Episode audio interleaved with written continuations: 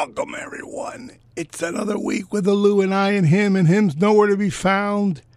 This is yours truly, Mac on the Rock, WSQF Blinker Radio. How in the hell are you, Lou? I'm fantastic. Thank you very much. And uh, You continue writing those terrible articles for the American Spectator? yes, and I want everybody to subscribe and get the best political writing, political cultural writing there is right now, is on the American Spectator. Now, uh, he admitted before he came on the air, Lou admitted that he's so tired of the news. I'm tired of all the bad news. I mean, one, after another. There has not been one glimmer of good news other than, you know, uh, uh, especially, especially the fall of Western civilization in Europe, in England, in America. It's it's just shameful. I mean, just horrible. And Very I'm- predictable. I'm, We were, we were crying about that during the election. yeah. You vote for Joe Biden, this is going to implode. yeah. Yeah. But but it, but but it's it's, it's England too. I also said that when Barack Obama was getting elected. You vote for this freaking Zoid, freakazoid Marxist, everything's going to implode. it's England. And now it's the change he can believe in. It, it's England too, and it's, and it's breaking my heart what's going over there. And Spain, my God, the socialist got unelected, and he won't leave power. You know, it's it's incredible. Go give gives gives the audience some feel for that because I want to know Well, the, they weren't successfully at, at the coup It, d'état. it was a close election, but the conservative won. Basic. I mean, he didn't get enough to form a government, so he had to make alliances. The left wing, typical par- parliamentary reality. the left so all those who don't like our two party system Right. l- hear what he ha- what Lou has to say because multiple party systems suck as well. So he couldn't make enough right wing uh, uh, collaborations to form a government. Or, but the left guy who lost got less votes. Was he the incumbent? Yes, left. the incumbent. Yes, The young man. He's a young, handsome fellow. yeah, the, the incumbent, as they always do, they made all sorts of deals with everybody, and they and they just won't. You know, they won't resign. They won't. So quit. he formed the government, even though the other guy won the majority. right. Oh. They're trying to. There's big riots in uh, in in Madrid. And Well, that was a huge rally on Tucker- behalf of. Tucker Carlson was there. Oh, he went to Spain. He went to Spain to the rally for the conservatives. Well, we're all going to end up being citizens of Spain anyway. They, Yeah. they're going to kick us out of here. you know, I don't think uh, sooner or later they're going to say that I wasn't born here. And then and then England is just an embarrassment. I mean, just they're veterans waving the you know Union Jack are being arrested or told to stop, while people can wave Palestinian flags, kill Israel flags to their heart's content. And kill Israeli. and kill Israelis and and kill and chase Jews. And the Home Secretary, Suella Braverman, came out and said this is ridiculous, and she got fired by the conservative government, which is an embarrassment. An em- the conservative government here is like left wing Democrats. In England, is like left wing Democrats here. They're pathetic. The people wanted to, you know, get rid of, you know, they they voted for them in droves, so they would do what they said they would do. Nothing, nothing. So the communists have basically taken over. The communists and the Islamists have taken over Europe. Yes, and and well, I know that in Barcelona, Spain, some of the great, uh, you know, bullfighting stadiums have been converted to mosques. and and and England, uh, like England, was so crucial to winning the Cold War. In fact, in fact, a friend of mine said that uh, Joe Biden, Sunak, the Prime Minister of England, and Pope Francis are the bizarro world version of Reagan, Maggie Thatcher, and Pope John Paul II. Quite a reach. Yeah, But yeah, yeah, the bizarro world. yeah. Um, I, what I don't underst- what I don't understand is that the, you know there's no real logical intellectual reason for this occurring other than a group of people wanting to steal from another group of people. No, there's a Communists want to steal, and they need to lie to get not- steal, but they want the money. It's not that simple. They want the power. They want to reshape civilization. They want this end of the West. They want all traditions of the West, Judeo-Christian tradition, dead. But it can't be on moral grounds or ideological grounds. It has to be on money grounds. they want people worshiping the government instead of God. It's that simple. It's that simple. so that they can steal it. no, it, no, eh, no. It's it's ideological as much as greed. You think so? Yes, I, it always has been. It's fanatical. Always has been. So you do you do feel that there's an intellectual basis. Uh, Of course there is. I mean, you know, ever since the Russian Revolution, you know, I've seen the future, and it's them. You know, it's crazy. It's and and and there was a Babylon Bee. There was a Babylon Bee headline. You know, after Hitler failed, the Nazis take over England. after Hitler failed, the Nazis take over England. Fif- fif- Fifty. What was it? No, like yeah, it was like uh, eighty years after the Nazis failed. Uh, after Hitler failed, the Nazis finally take England. Now, don't you th- now, don't you think? Here's a question for you: What is that? What is it about the United States that really fears, for a long time now, invading and bombing the smithereens out of Iran? Because what would be your answer? Why is it that we went into It Iraq? was it was unnecessary. It was unnecessary. Trump had Iran on its knees, on its knees. economically. Economically, that's all it takes. You know, you don't need you don't need war. You don't need why. In other words, what what do with uh, why do anything with firepower you can do with deception? Right, absolutely, and they had no chance. They have limited funds. You cut, cut off their oil, you cut off their money, and that's and that's where they were. They were dying. But the question is, why don't we take the theocrats of And- Iran out of there and return a Shah? Uh, return the son of the Shah who's waiting in but, exile. but I'm saying it would have ha- it would have happened. It would have happened. had he been reelected. yeah, naturally. Yeah. Yeah, and and it, it, and it was it was great. And you Now, know, my and, answer- and, and since one you more thing, Israel. My God, every Arab state was making a deal. It was it was unprecedented. Well, the Sunni Sunni states. Yeah, unprecedented in my lifetime to see it. You know. Yeah, Just- yeah. Trump made it look easy. Yeah, the the Abraham Accords. uh, Just uh, it was all there, and and boom, It know, all unraveled. it all unraveled, and and, And it should show America. So the audience who listens to us here on WSQFradio.com and WSQF 94.5, you can hear us worldwide at this time every Tuesday. And one thing we've got to understand about our show is that we try to give you an angle that is more common than the hyped angle of the media, even though which isn't difficult. even even though Lou is one of them. and then cousin him, he apparently lost his virginity and he has a girlfriend now, so he hasn't been showing up. and uh, who can blame him at his age? I don't know where cousin i- is, but he kind of uh, I'd like for him to reply to those questions about us building our weapons and and being armed and ready for our foreign enemies and domestic and to see if he has an answer for me, but he wasn't here. You know? Okay, so my answer why we don't go after Iran, I think the answer is the reason why we don't go after Iran is because they already have the bomb. What do you think about that? That we that no You don't think they have the bomb? no Israel wouldn't allow it. You think uh, Israel's going to get them before they get the bomb? Absolutely. Do they do they, do they have? You think we would deliver the Moab, or do they have one of them of their own?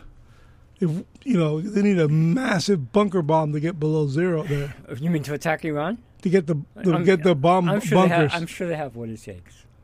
to get that low into the ground. Yeah, I'm sure they have. what it because where they're expending expending Uh, like, but really- expending the the really the stop- word is spitting the centrifuge Stop talking about Iran until until ne- the next. until it's too late. yeah, until the next election. I mean, One thing we, we must understand about nuclear war is that it contaminates the oil fields. It can, makes oil radioactive when you bomb uh, a place that has oil. Nuclear war in places where oil exists, not only do you disintegrate the city itself for years and years and years, but the same applies to the oil for much longer than years and years and years. So that's the biggest deterrent from Iran using the bomb, but it might not be the deterrent for Israel to use their 60 bombs if they're going to disappear. Great. You you radiate the oil, it'll be nuclear fuel. oh. Yeah. oh, okay. The truth is, the new technology is coming. Have you heard of AI energy? Yeah, I don't uh, know. Holy moly. $20 trillion energy field. Of course, of course, new stuff is going to come along. This, these arguments are so stupid. It's research AI energy. But I still want my book to be a bestseller first before it does. people will, by the time people even buy your book, people won't have a desire to even read. My book will be out next year, and it'll be about uh, uh, uh, the end of an attempt to end America before its time by the left. And and it's uh, you said it was a detective thriller. It's a or- detective political thriller. Yes, it so, start- the, so the detective has that, that much power. It starts or, out as a, it's it's Washington D.C. It starts out as a simple case. A young girl comes into their office and says, "My boyfriend doesn't want to see me anymore. I want you to find out why." The most trivial case. a Karen case. Yeah, the, the, you know, and the, one of the guys doesn't even want to take it, but the other guy, because she's so hot, goes, "Yes, this is a very important case. We have to take it. It's very important." And it turns out.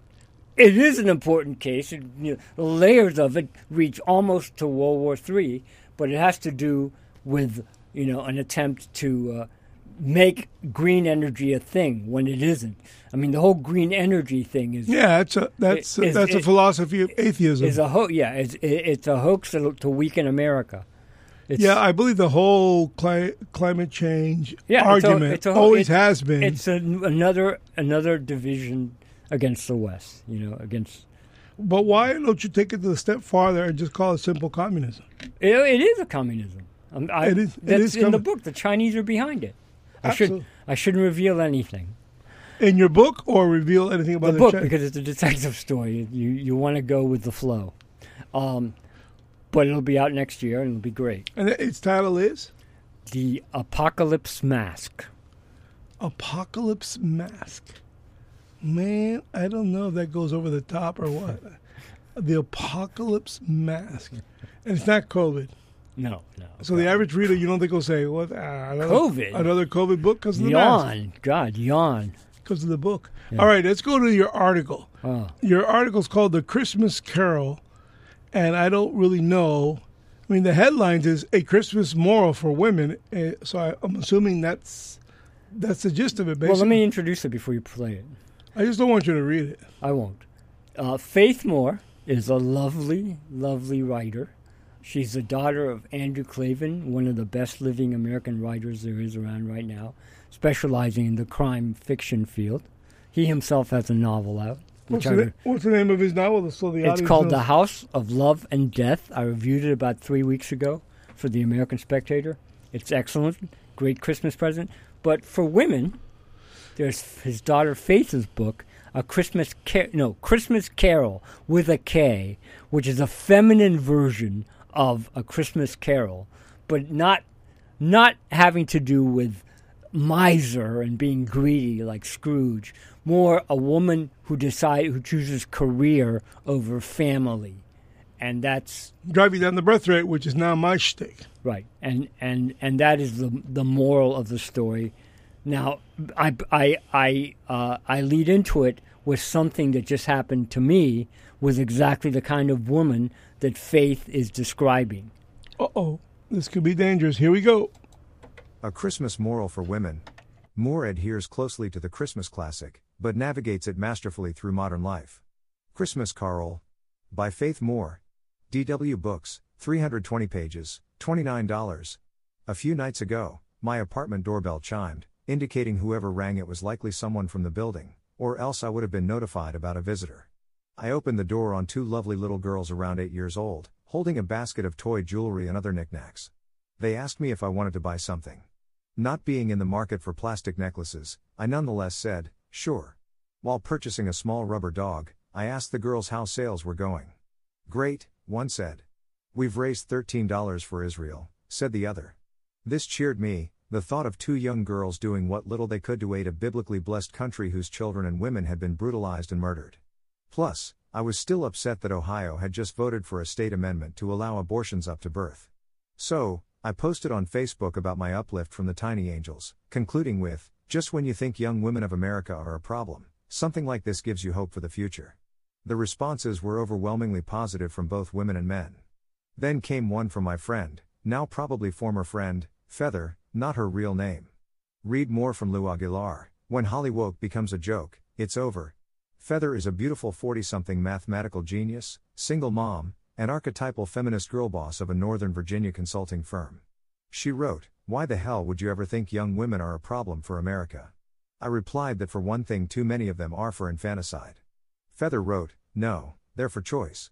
Murdering babies is an evil choice, I said. That's when Feather went for the personal attack. You know, Lou, I don't think most of us will listen to ethics spew from a man whose primary body of work focus on objectifying women. I referenced my sordid past in a recent article here. Hang your old white man hat and go write a book about a cat who runs for prime minister. A cheap shot at my heartwarming first novel, Jake for Mayor. Young women will be the solution to this country's problems, created by men. This proved too much for other followers on my thread.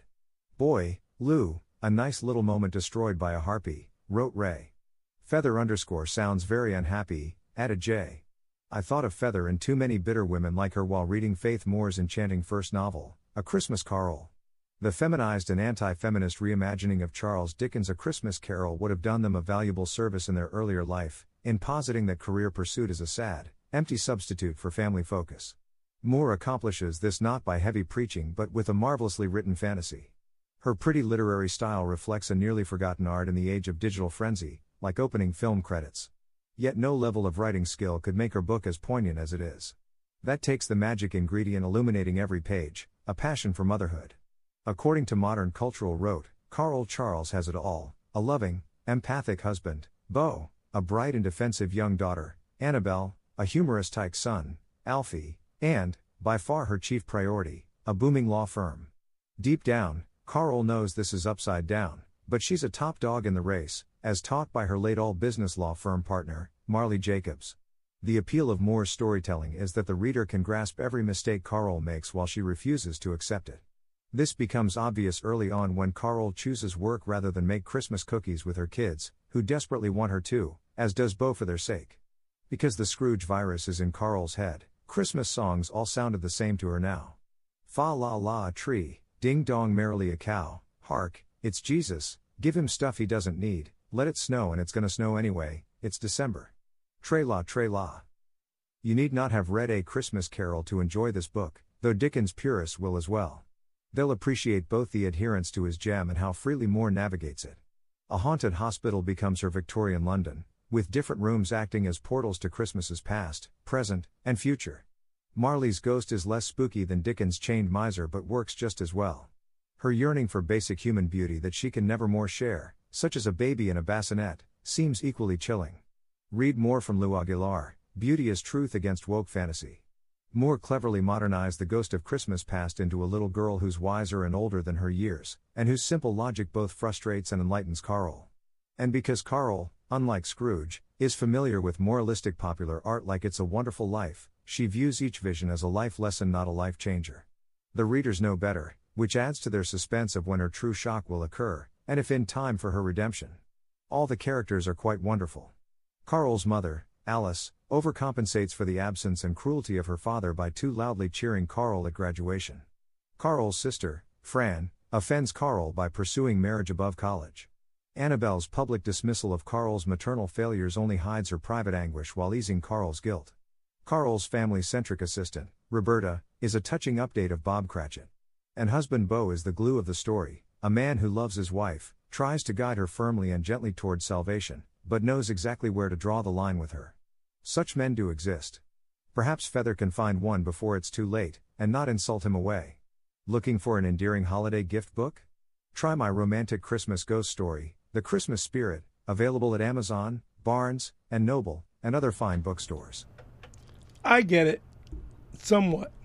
Now, what do you think the message is to women since this is obviously addressed to them? Yes, very simple. Feminism has been lying to you for 70 years and it is a it is it has been leading you down a really bad anti-humanist path, uh, path. And it definitely doesn't protect baby girls. No, no, it's it's no, it's the.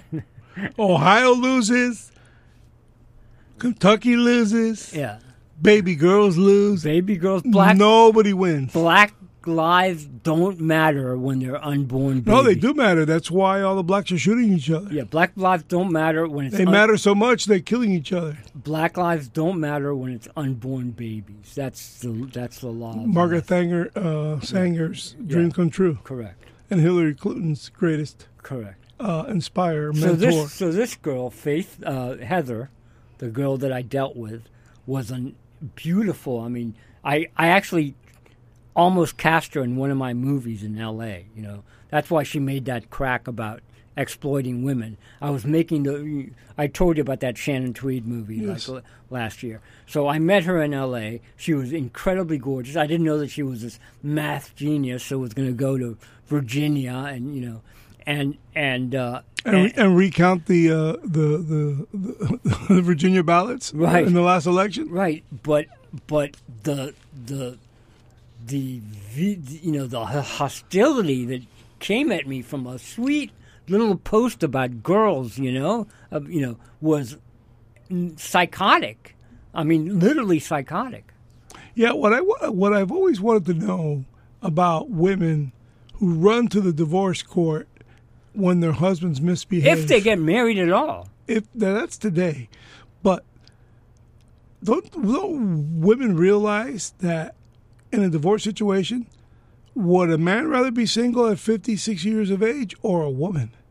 And I guess the answer is obvious. Women prefer to be single at 50, 60 years of age. well, Uh, you know, what- you know, here's here, here, here's what's funny is they're going to be, you know, they're going to be alone at fifty or sixty years of age, even if they're Well, it's over, it's over the majority. It's more than 50%. More than 50% of us are divorced for for decades now. Well, the the thing is, the the flight away from family and faith and Is the destruction of America. as the de- de- destruction of the West, you know, especially faith. Be, I mean, that's got to be the motivation behind the think tankers who are pushing Obama's open border policy, so much so that it's pushed upon the Biden administration. And the Obama people have got to be saying, well, if we're not reproducing, let's reproduce with a bunch of Hispanics and have them do the dirty jobs in the process. But I don't think we're going to get to there. I think we're going to, I think Tucker said it best. The fall of America has already commenced. yeah, no, there's no question. There is no question. And and and we're at a dark time. You know, I go back to my Reagan, Thatcher, Pope John Paul comparison to Biden, Sunak, and this idiot Pope Francis. I'm sorry. What he's doing right now is destroying the last semblance of a front of a counterfront that can fight this stuff. You know, Yeah, by getting rid of the conservative bishop recently. getting, getting rid of Catholicism. You know, breaking it down so that it's it's valueless. He does say that there's a uh, there's a phony church to replace the actual church, and he said it in a speech, and people are asking whether he's implying that he is the phony church. And, well, he's certainly trying. He's certainly trying to establish it. That's the difference. Yeah. By Uh, by with left wingers, now he's trying to. Uh, it's madness. It's madness. It's it's like suicidal harakiri. You know, but explain harakiri. There's uh, the audience wants to know. harakiri is seppuku. It's a Japanese art of self disembowelment. Where what it undermines its own cultural. It's it's it's it's when you you when you feel like you you've lost face, and you're ashamed. It's an orient very oriental, uh, very oriental philosophy where you you know you kill like a form of nihilism, or no? you kill yourself very painfully by you know slashing your stomach and your you know and oh, I didn't know that. no it's it's yeah you you take a knife and you just cut you, you basically disembowel yourself it's a Oh, okay. Disembowel. So you cut your guts out. yeah you cut your guts You out. yourself. your cuts and yeah In, in the name of honor. You, yeah, you do it yourself. It's I mean, it takes remarkable courage. That's why the samurais used to do it. You know, when they failed. Yeah, when the Romans used to stab themselves through the It- heart. no- nothing like this. This is disembowelment. Yeah, yeah. It's called uh, seppuku. You know, balderized in the you know harakiri, but it's the same thing. Uh, and uh, Okay, so let's hear this. Our Rome correspondent, Seema Gupta. Firstly, Seema, good to have you with us on the programme. How unusual a move is this for Pope Francis? Well, it is a fairly rare move. I mean, for a bishop to be effectively fired in this way. I mean, normally, as you mentioned, uh, perhaps there's some issues, an investigation is carried out, and the bishop usually is asked to resign uh, for the good of the diocese and for the church at large. But Joseph Strickland, the 65 year old bishop uh, of Tyler in Texas, in the United States, said he, he made it clear that he was not going to resign, that he had been given the by the former Pope, Pope Benedict XVI, and his flock needed him. And so, as a result, a one line statement effectively came out of the Vatican saying that Francis had relieved him uh, from his position. Now, he had been a leading voice, a traditionalist, a conservative, a vocal critic of Pope Francis. Uh, he had said that the Pope had, in the past, had undermined the Catholic faith uh, and that he had threatened its basic truths. And in fact, he had criticized this recent month long meeting that happened at the Vatican, the synod in which uh, bishops from all around the world uh, were gathered together, as well as some lay people to discuss about some hot button topics such as the role of women in the church, as well as the role of LGBTQ uh, Catholics. And he had questioned uh, this uh, very uh, meeting. So an investigation had been held earlier this year into his governance of his diocese, uh, lay people as well as priests had been interviewed, and so uh, the the recommendation had been made to Francis uh, that he be removed. Uh, so clearly, right now, this fairly rare move has been taken, and he has been removed from his position. Tell us more then about the consequences of this bishop's dismissal, Seema. Well, it's interesting to note the 65 year old uh, bishop. Now, he has a, a, weekly radio show. He has a very significant following on uh, social media, a, a, larger number than his very diocese. And he has been a leading critic of Pope Francis. And uh, Pope Francis has not shied away in terms of his reaction to this uh, uh, loud, vocal conservative movement in the United States. In August, in an interview, he called them uh, backward and he said that the replaced they replaced faith with ideology. But it's clear uh, that the conservatives in the United States are very angry by this move. Uh, some uh, uh vocal critics of the Pope and supporters of Strickland have called this move an act of total war. Uh, but the supporters of Pope Francis perhaps uh, have welcomed this movement to remove this bishop who has been very critical of the Pope. So, where, where John Paul just you know fought and helped to cripple communism out of Poland. You know, this guy goes after conservative you know clergy. That's how pathetic we are.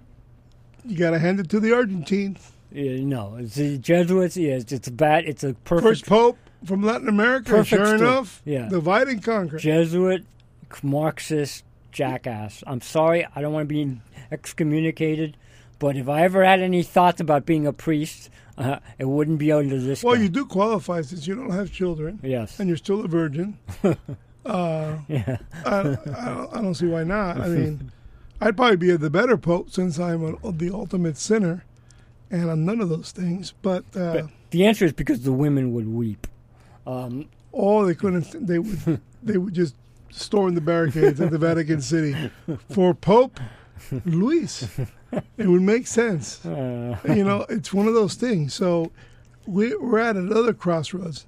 Have you, uh, to change the subject, have you been hearing Alina uh, Habba, Trump's spokesperson attorney, the Iraqi uh, American who's defending him in the recent trial? She said something pretty uh, impressive at the steps of the courthouse the other day.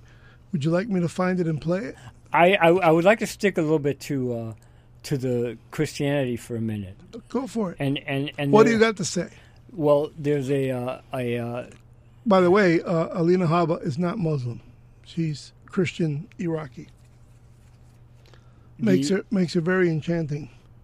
She, you know, her parents are the are the refugees. She's she's American, but she's quite you know she's quite. Uh, I can't say she's religious. She's just not Muslim. I don't think Trump would have hired her if she was Muslim. there, there's, a, there's a former Muslim, a former Muslim uh, woman, and uh, she wrote uh, an incredible, an incredible piece. Uh, talk, talk for a minute, I'll find it. Incredible piece. uh, about why she became a Christian from you know, there's somebody who grew up Muslim, and she hits upon Well, the son of the Hamas leaders claims the same thing. He found Jesus. it's it's this is one of the a Hamas guy who former former Hamas. He's here in the United States. Yeah, yeah. He's a son of the founder, and he says he found Jesus, and that's why he's opposing his father and everything his father's doing, and obviously he's against the ceasefire, and they'll probably they'll probably go after him. I don't see how he can survive chastising his dad like that without being assassinated or someone taking him out or something.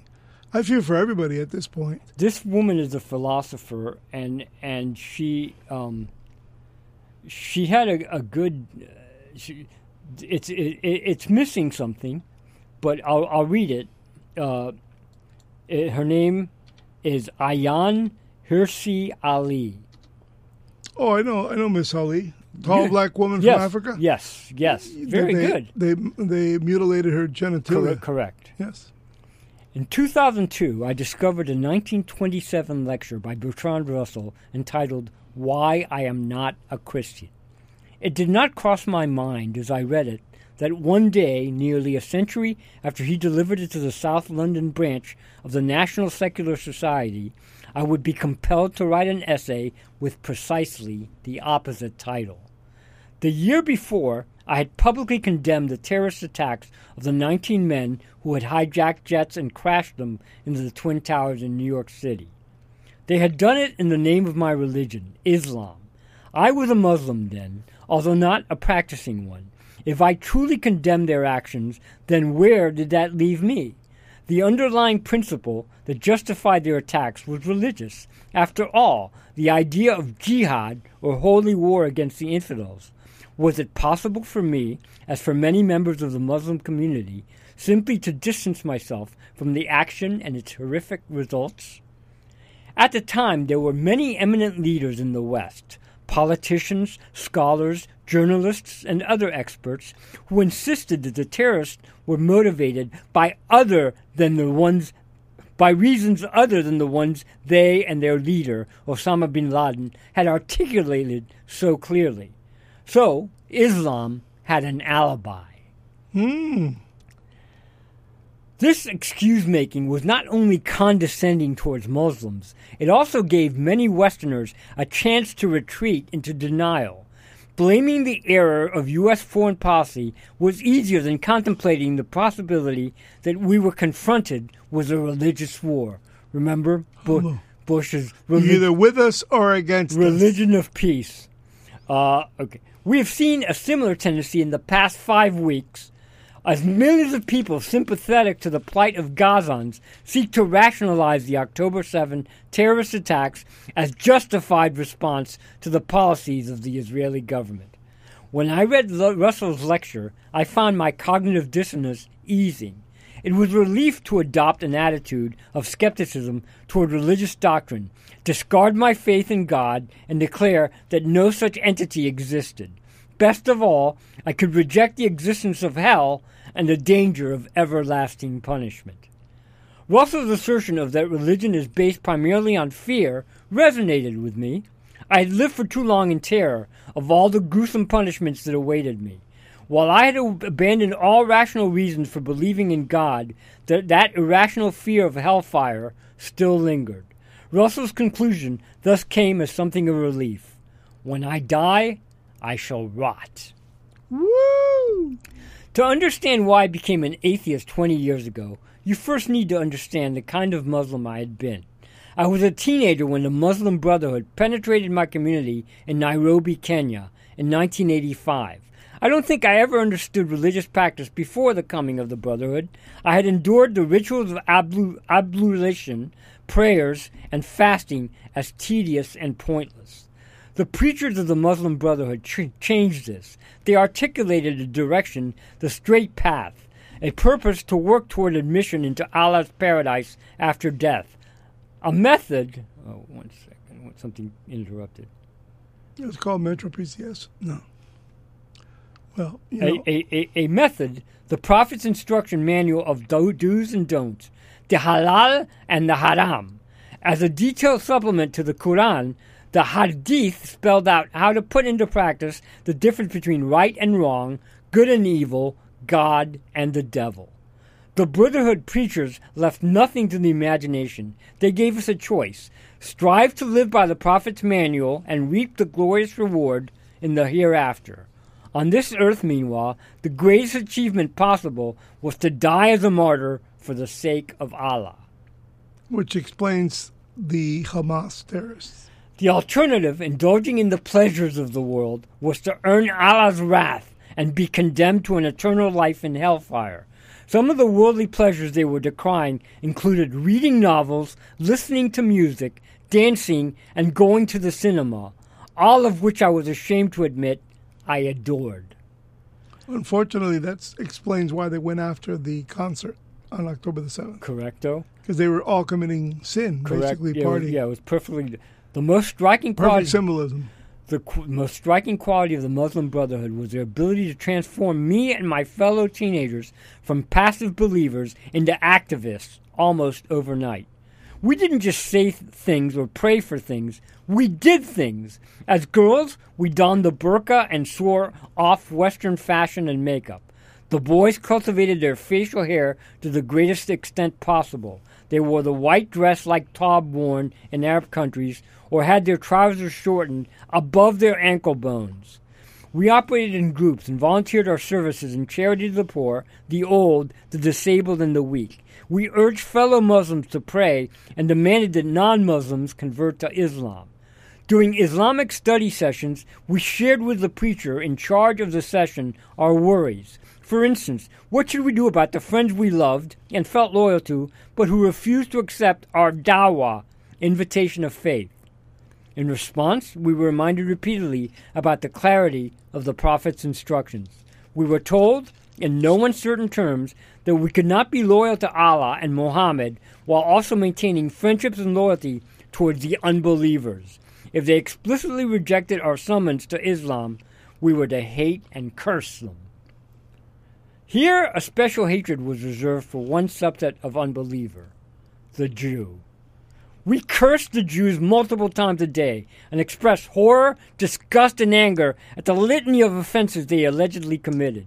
The Jew had betrayed our prophet. He had occupied the holy mosque in Jerusalem. He continued to spread corruption in the heart, mind, and soul.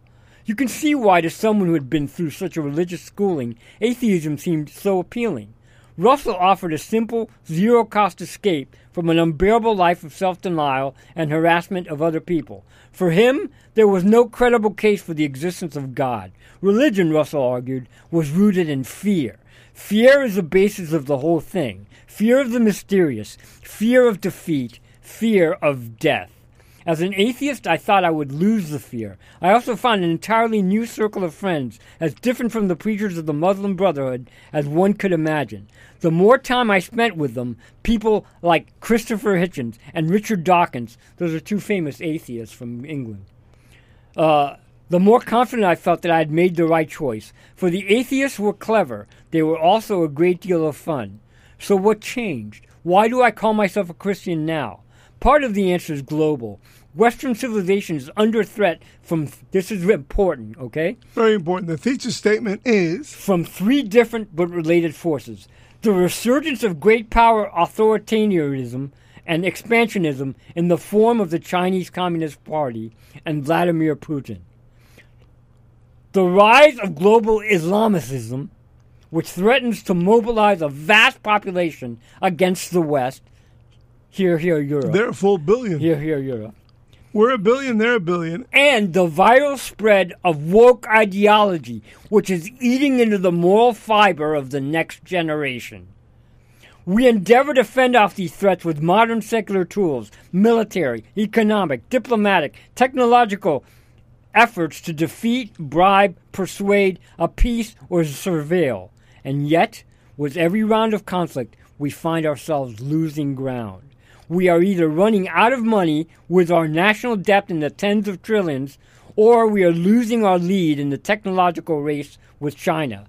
But we can't fight off these formidable forces unless we can answer the question what is it that unites us? The response that God is dead seems insufficient. So too does the attempt to find solace in the rule based liberal international order. The only credible answer, I believe, lies in our desire to uphold the legacy of the Judeo Christian tradition. The legacy consists of an elaborate set of ideas and instructions designed to safeguard human life, freedom, and dignity, from the nation state and the rule of law to the institution of science, health, and learning. As Tom Holland has shown in his marvelous book, Dominion, all sorts of apparently secular freedoms of the market, of conscience, of the press find their roots in Christianity. I Guess what? And his girlfriend starts calling. Can you believe that? I have to take this. Can you believe that?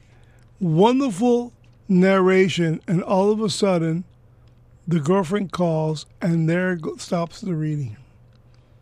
I must say, she coming around, she coming around full circle from Muslim Brotherhood to atheism Judeo Christian reality is a thing of bliss. And I believe that because of it, uh, we all have hope.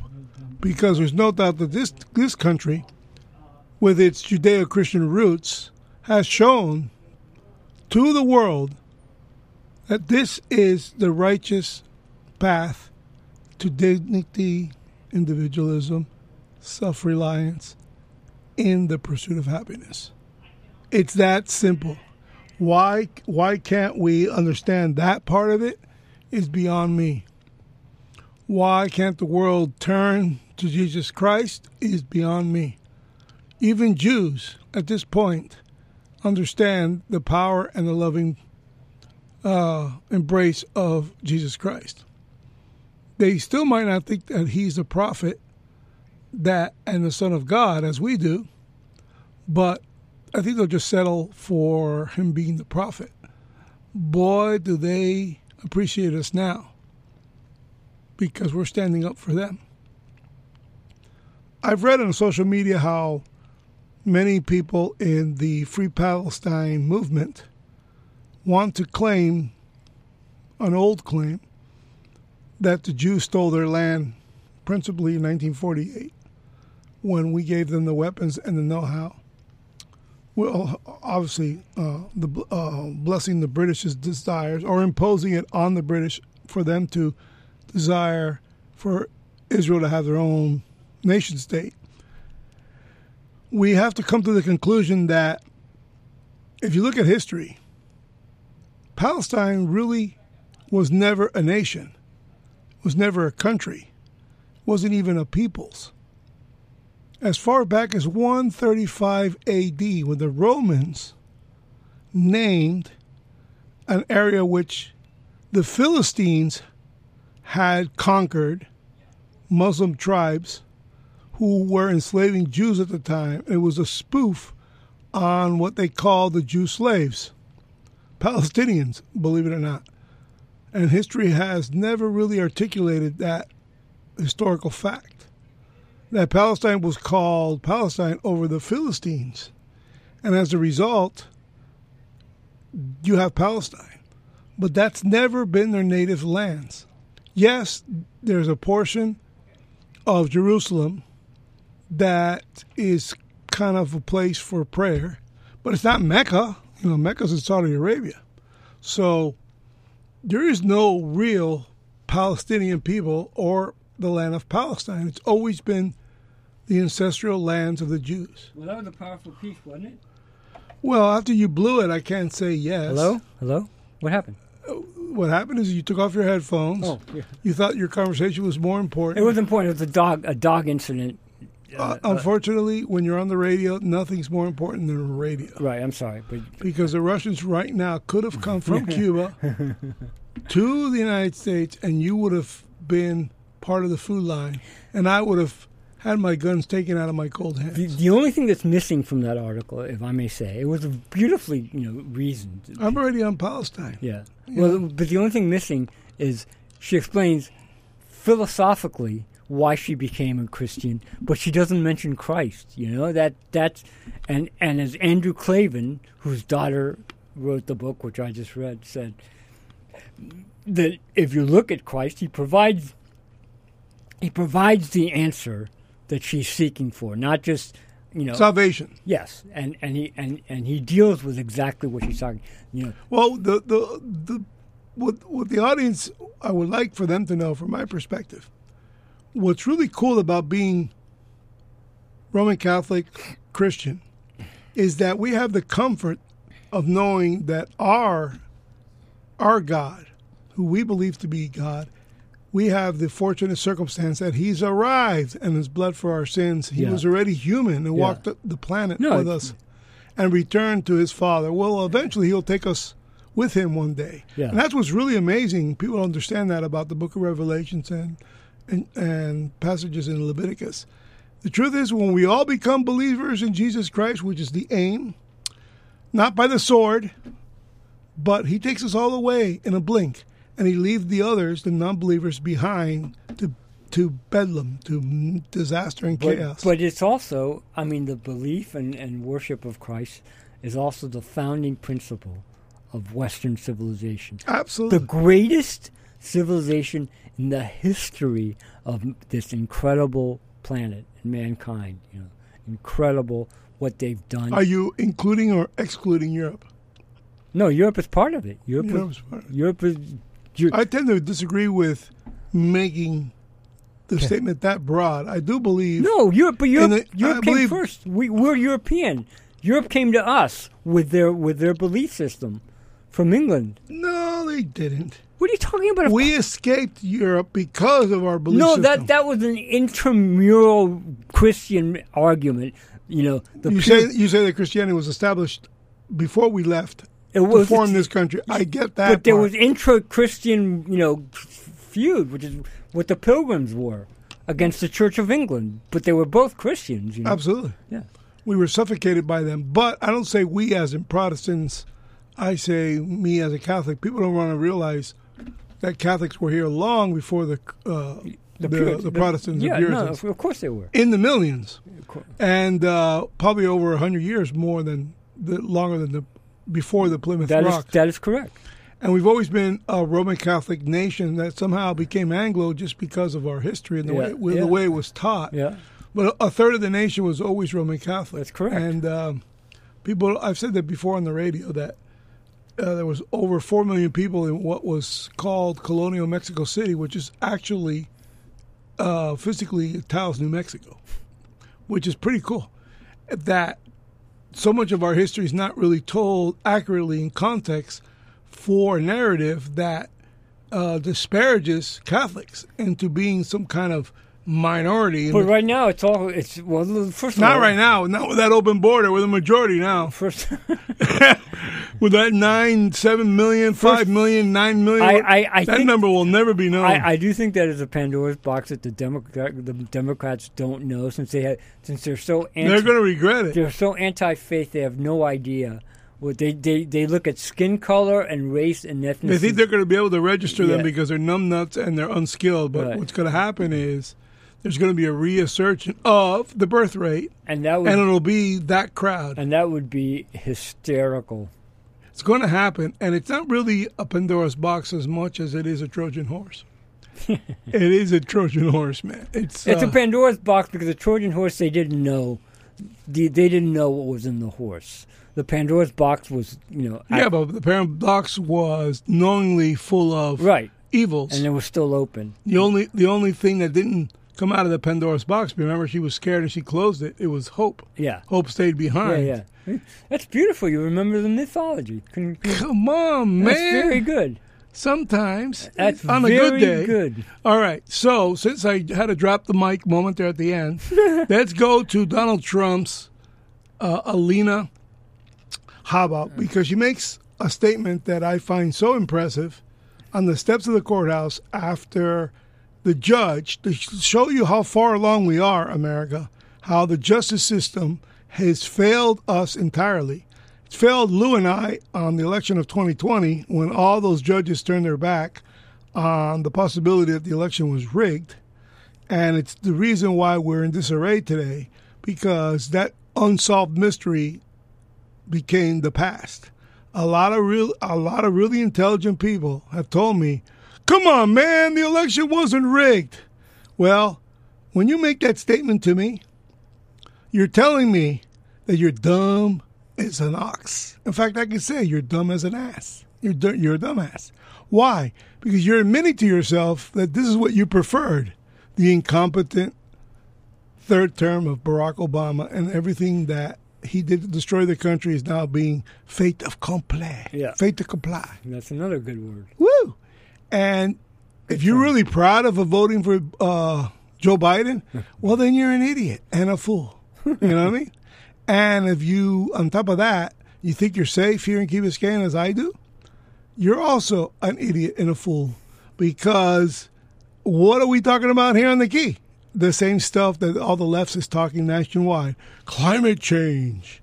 So, anyway, before I go down a rabbit hole I can't get out of, here's Alita Habba, Habba as she walks out of the courtroom at uh, one in the afternoon a couple days ago, and listen to this young woman thor- thoroughly understand what her young nation, in her eyes, because it's her young nation, because she's only been American for a short period of time, and listen to what she says, and this is what you, the left, have come to grips with. You have to understand that in your overzealous desire to see Trump in jail, the only one who loses is you. Why? Because when you and Lou and him are in the food line, a person like me and people like myself, very deliberate in manner and scope and perspective, will be serving. And when you guys get to the front of the line, I'm cutting the meal in half because you know I got to eat too. So, with this, Alina Habba. And she's a hot number. Courthouse, let's dip in here and listen. more honest coming from the judge who has already predetermined that my client committed fraud before we even walked into this courtroom. I'm not here to hear what he has to say. Then why exactly am I being paid as an attorney and why exactly are taxpayer dollars being used in this courtroom? The answer is very clear. Because Miss James wants to stand right here like she did this morning and call my client a liar, call the company fraudulent, and make a name for herself. She said this morning that the numbers don't lie and they won't lie in this case. Well, Miss James, I have a message for you. The numbers didn't lie when you ran for governor, and that's why you dropped out. And the numbers don't lie when President Trump runs for office in 2024. And those numbers are loud and clear. This country is falling apart. And if we don't stop corruption in courtrooms where attorneys are gagged, where attorneys are not allowed to say what they need to say to protect their clients' interests. It doesn't matter what your politics are. Everyone has a right in this country to get up and put a defense. I don't care who you are. You have a right to hire a lawyer who can put objections on the record. You have a right to hire a lawyer who can stand up and say something when they see something wrong. But I was told to sit down today. I was yelled at, and I've had a judge who is unhinged slamming a table. Let me be very clear I don't tolerate that in my life. I'm not going to tolerate it here. And you know what? You shouldn't either. Because not every American citizen gets a camera and a microphone. And what I'm seeing is such a demise of American judicial system and democracy. Miss James came out this morning and said that she knew Mr. Trump, and she always calls him Mr. Trump because it kills her that he was the president. But the 45th president of this country, one of the best presidents we've had, has built a great company. It's worth a ton more than that statement of financial condition. And she doesn't know how to get out of it because her politics won't allow her. She calls him a bully. She says he's going to bring out racial slurs. He's going to say things today and taunt her. Well, Miss James, you taunted him. Before you came into office, before you saw one record, one statement of financial condition, you taunted him.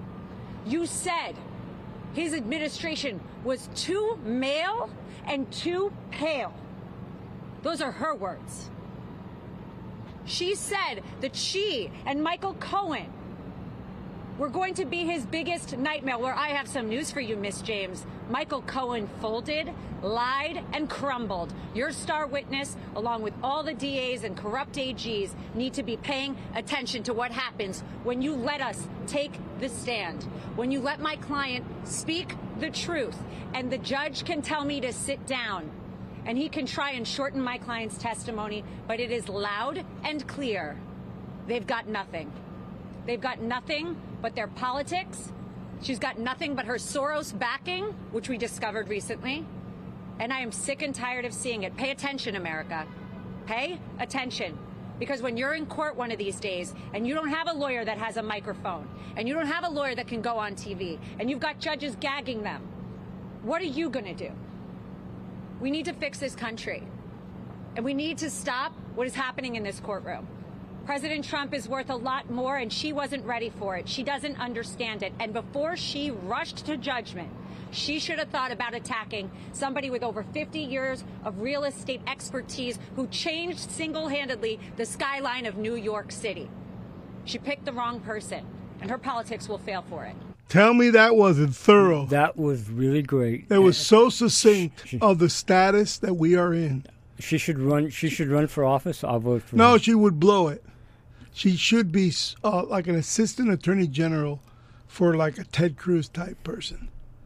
And I this goes back to Ted Cruz. I remember campaigning as hard as I could, kind of uh, trying to exceed my father's notions of me politically, since my father had done the same uh, in defense of the freedom for Cuba and getting as far up as a political appointee of Ronald Reagan. Quite an honor for a person who didn't finish the seventh grade in Sure, Cuba. sure.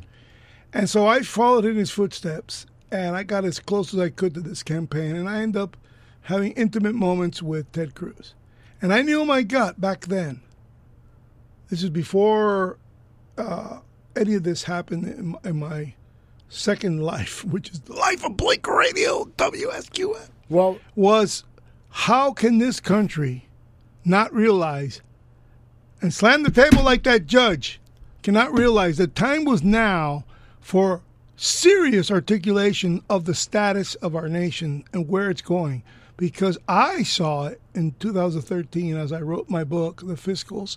I saw the fabric tearing, tearing apart, and that was articulated in in in what Alina Habba says. What are you to do when the judge slams your attorney down and doesn't allow your attorney to speak for you? that's right. It's it's. What are you to do? It's completely unconstitutional. It's so communistic. It's not even funny. This is how this stuff starts. but the whole Trump, the, you look, I'm I'm My I, God, he, we act, we act like like uh, the juniors, the Trump juniors, are running around with China taking money The and, whole and, Trump- and, and and formulating shell companies, and they were on the take. Trump is being treated and making him serve for Joe Biden's crimes. I mean, it's so damn obvious. Two impeachments when he was trying to tell you that Joe is on the take in the Ukraine and the Soviet Union, which is Russia. And now there's a war between the two where one gets super rich and he gets money from both ends. I'm on the record. Because Putin's got to love Joe Biden because he's been able to sell him, make him rich. He uh, sold so much oil on the black market. Putin is loaded. I'm on the record wanting Trump to step aside and DeSantis to come in. Shame which, on which, you. Which I'll talk. Which I'll talk about in a minute. The, Try to fix it, is what you mean. I'm going to talk about in a minute about the state of the, the current state of the race, which is kind of funny. But but uh, uh, Trump, dera- you're right in the Trump derangement has actually turned this country into a banana republic. I mean, to to try to stop him, you know, and that that's what's happened. But I, I think we should stop calling it Banana Republic and we should start calling it cartel. Well, um, I, I started out by saying the news was bad, but there are two pieces of good news today. One was the pro-Israel Israel march in Washington, which had I been there, beau- beautiful thing. had I been there, I would have been right there, shoulder to shoulder with them, right, right Yeah, there. it's been very cool. I And- was I was caught off. So I was caught off guard, quite it frankly. it was I would like to have known in advance. So you, my you, my fellow Jewish friends, my fellow folks, someone could have called me and told me there was going to be a march. I would have gotten on a plane. And it was interesting. I was caught by surprise this morning. I really inter- would like to have been there. it was interesting that uh, Schumer and uh, Jeffries and a lot, you know, Wow, uh, a lot of those a guys- bunch of cheerleaders. yeah, but they were there. But they were they were there. Yeah, they, they, They weren't gonna miss and, that. And, that, gonna- and that's guts with the squad and Well, that's New York stuff. You know? Two, this just came over the wire. United States District Court judge stands up for f- free speech, strikes down Pennsylvania Township's flag ban. Ooh. And in a victory for free speech and the First Amendment, District Court Judge Karen Marston has struck down a Pennsylvania Township ban on the thin blue line flag. That is the That's the one that supports the cops. that's exactly right. A federal court has ruled that a prohibition by Pennsylvania community on the display of the American flag with a thin blue line supportive of the law enforcement is unconstitutional. The Springfield Township, about 15 miles from Philadelphia, argued the use of the flag was creating discontent and distrust. That's how far down the rabbit hole the idiot left has gone and tried to take America. Now, do you separate the idiot left and the far left from all of the left? No, You don't separate them. no, I agree. no. You're one of the few people. I don't believe. I believe they're all radical They're, left. they're, yeah, no, they. they Why hate- do we separate them? Well, you hate- try. You try to FDR me one I day. do. I believe that there are classic. no, JFK me. I Not believe, RFK I believe there are cl- in some classic liberals. Well, yeah, one of them. Yeah, yeah, but but but I don't know of any classic liberals. Uh, who do I used to? Oh, a, a classic liberal The- would be a Bob Graham, the problem a is fine gentleman. the problem is that, that they can't they but that's can't only one. they can't hold the line. I mean, friends of They mine. They can't govern. Ex, ex, ex, Period. ex friends of mine in L.A. One of them who was, you know, fairly intelligent and you know, pr- and, and patriotic, but you can't you can't stay that and not go for the trans, the racist. You, you can't. You just can't. The what, what is what is the what is the saying? The uh, the center cannot hold. It cannot hold. Oh, said uh, uh, you got me there. You you you jumped. Things fall apart. Um, let, let- let me find the exact. Uh, you're paraphrasing. I uh, I don't really know exactly what you're trying to say, but my fallback my fallback position is this: we are in this situation as a nation because of the judge, because of the judges not wanting to stick their hand in the election. Didn't the judges stick their hands and the decisions to derail Al Gore's presidency during the hanging chads? They actually opined over that election because there was something physical and tangible to analyze. Why not in this case? Why didn't they seize the election machines in those four in those four swing states in very specific precincts where drop boxes and miscellaneous ballots appeared in the middle of the night and f- pushed through the machine? How come no one can prove to us, the American people, no one can prove to us that all these signatures were analyzed and reanalyzed and consistent? I know, and I've said this more than one time on this show, I know that my signature has changed dramatically from when I first registered to vote to what it is today. So anybody can forge my early signatures, and unless it's uh, literally put through a scanner with my present signature, someone could vote with my ballot. And a lot of people had complained that they went to go vote and they were told at the polling station that they already had voted through the mail. How so? I never requested a ballot. Well, it says you voted. Why? We haven't figured out what that number actually was.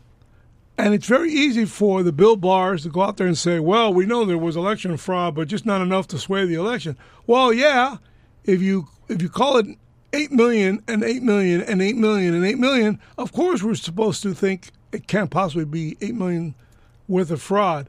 But if it is, it's a tremendous miscarriage of justice. We're not claiming that. Nobody is.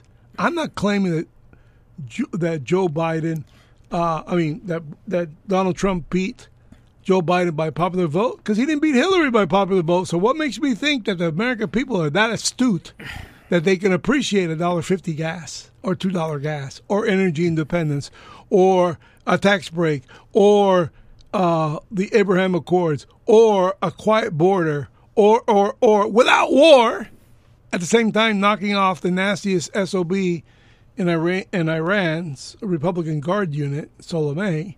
I mean, what what do I make? What makes me think that you, the American public, are as smart as I am? I, I don't. I don't hold hope.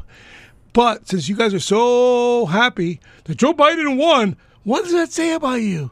Look at the the ridiculousness of No, what. no, no. They they won't look at it. It's the same way they won't look at pictures of hot Israeli hostages. They won't look at it. They don't. They can't. They'll they'll block it out. They'll. Well, co- I saw you know the clip that everybody's talking about that they showed uh, these politicians.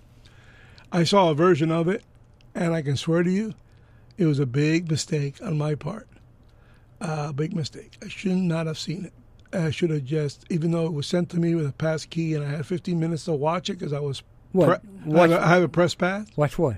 The slaughter. Oh no, no, no, no, no! It's it's a it's it's a whole- It's uh, my People- my perspective on humanity has gone to the crap It, but no, no, but hum- Septic tank. No, no, humanity is fine. The, the, that that is those are inhuman. Those are inhuman actions. you got what you definitely got to see was Satan in action. No, no, ab- no, absolutely. But look, just I should. and uh, I heard the whole version almost an hour. no, it's. It's it's. and a- I saw about 15 minutes of it, and I couldn't leave it You- because the the icon said to me that if I left, if I if I pressed pause, it came out with a thing.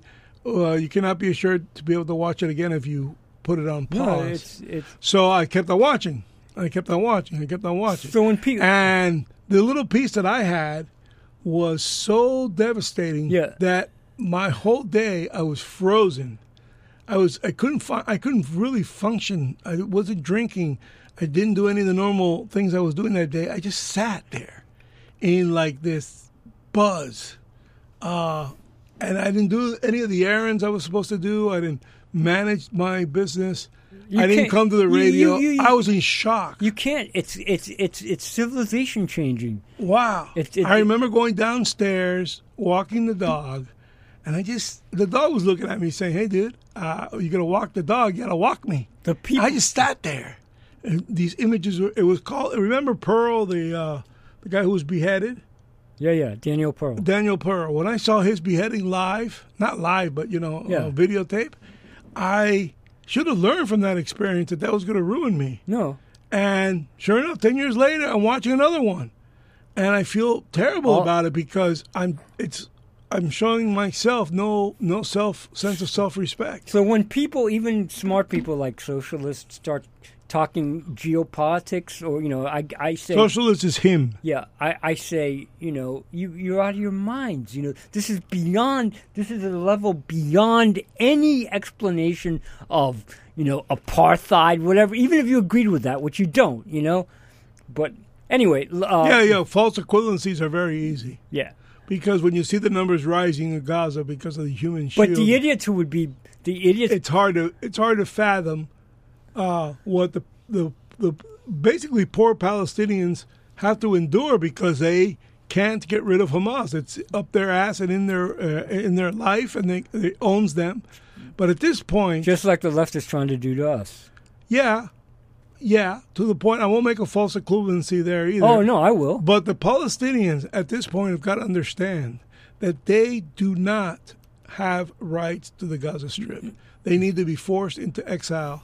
And what other nations, whatever nations accept them, forced by, by, by force, by human force, by military force, I'm thinking Iran, I'm thinking Egypt, I'm thinking Jordan, I'm thinking Syria if they take the Palestinians, then we have an obligation to actually do something positive in our life and use the United Nations to house them, feed them, and create massive uh, refugee camps. And it, they just can't be. They, Israel cannot survive having the Golan Heights above them to the north, north, what is it, northwest, northeast, and Gaza Strip to the south. So I can only say that Gaza really should be, especially now that they've, they've uh, that the hidden gem behind the Gaza is uh, a brighter future because of a huge natural gas uh, reserve found off the coast of Gaza in between Egypt and southern Israel. It's time to tap the natural gas, make Gaza, turn Gaza into a glass waterfront, and use the energy to send the Palestinians in the Golan Heights on their way as well. Because I'd rather defend my border over a Jordan River with a river separating us than have these people on a almost 800 to 1,000 feet elevation looking down Sure. at Tel Aviv. Sure. Because the Golan Heights is much higher. So it's easier to send rockets from there into the city. Uh, Israel must, must, must force all Palestinians into exile. And they just need to carve that triangle, keep it. And if they want to say that they took our lands, well, now just give them a new date. the new date is 2023. Now, From 1948 to 2023. No, I But those people have to do something for their own existence. my now my old liter- Self-preservation, folks. It's uh, it's terrible, but it's true. before we closed, my old literary, you know, uh, background kicked in. I I wish I had identified the original quote that I was going for, but here it is: "The Second Coming." The Second Coming by William Butler Yeats, a great a great English poet.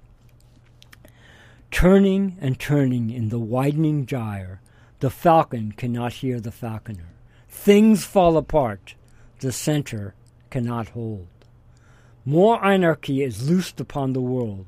The blood dimmed tide is loosed, and everywhere the ceremony of innocence is drowned. The, be- the best lack of all convention, while the worst and full of passionate intensity. Things fall apart, the center cannot hold. And that's what happened to the Democrats. They just can't, they could not hold the center.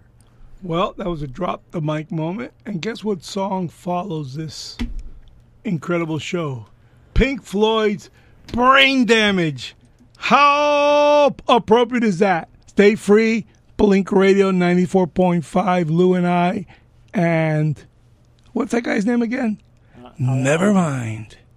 Take care and stay free. If you like our programming on WSQF 94.5 in Key Biscayne, you can also hear us very far away nationwide, WSQFradio.com.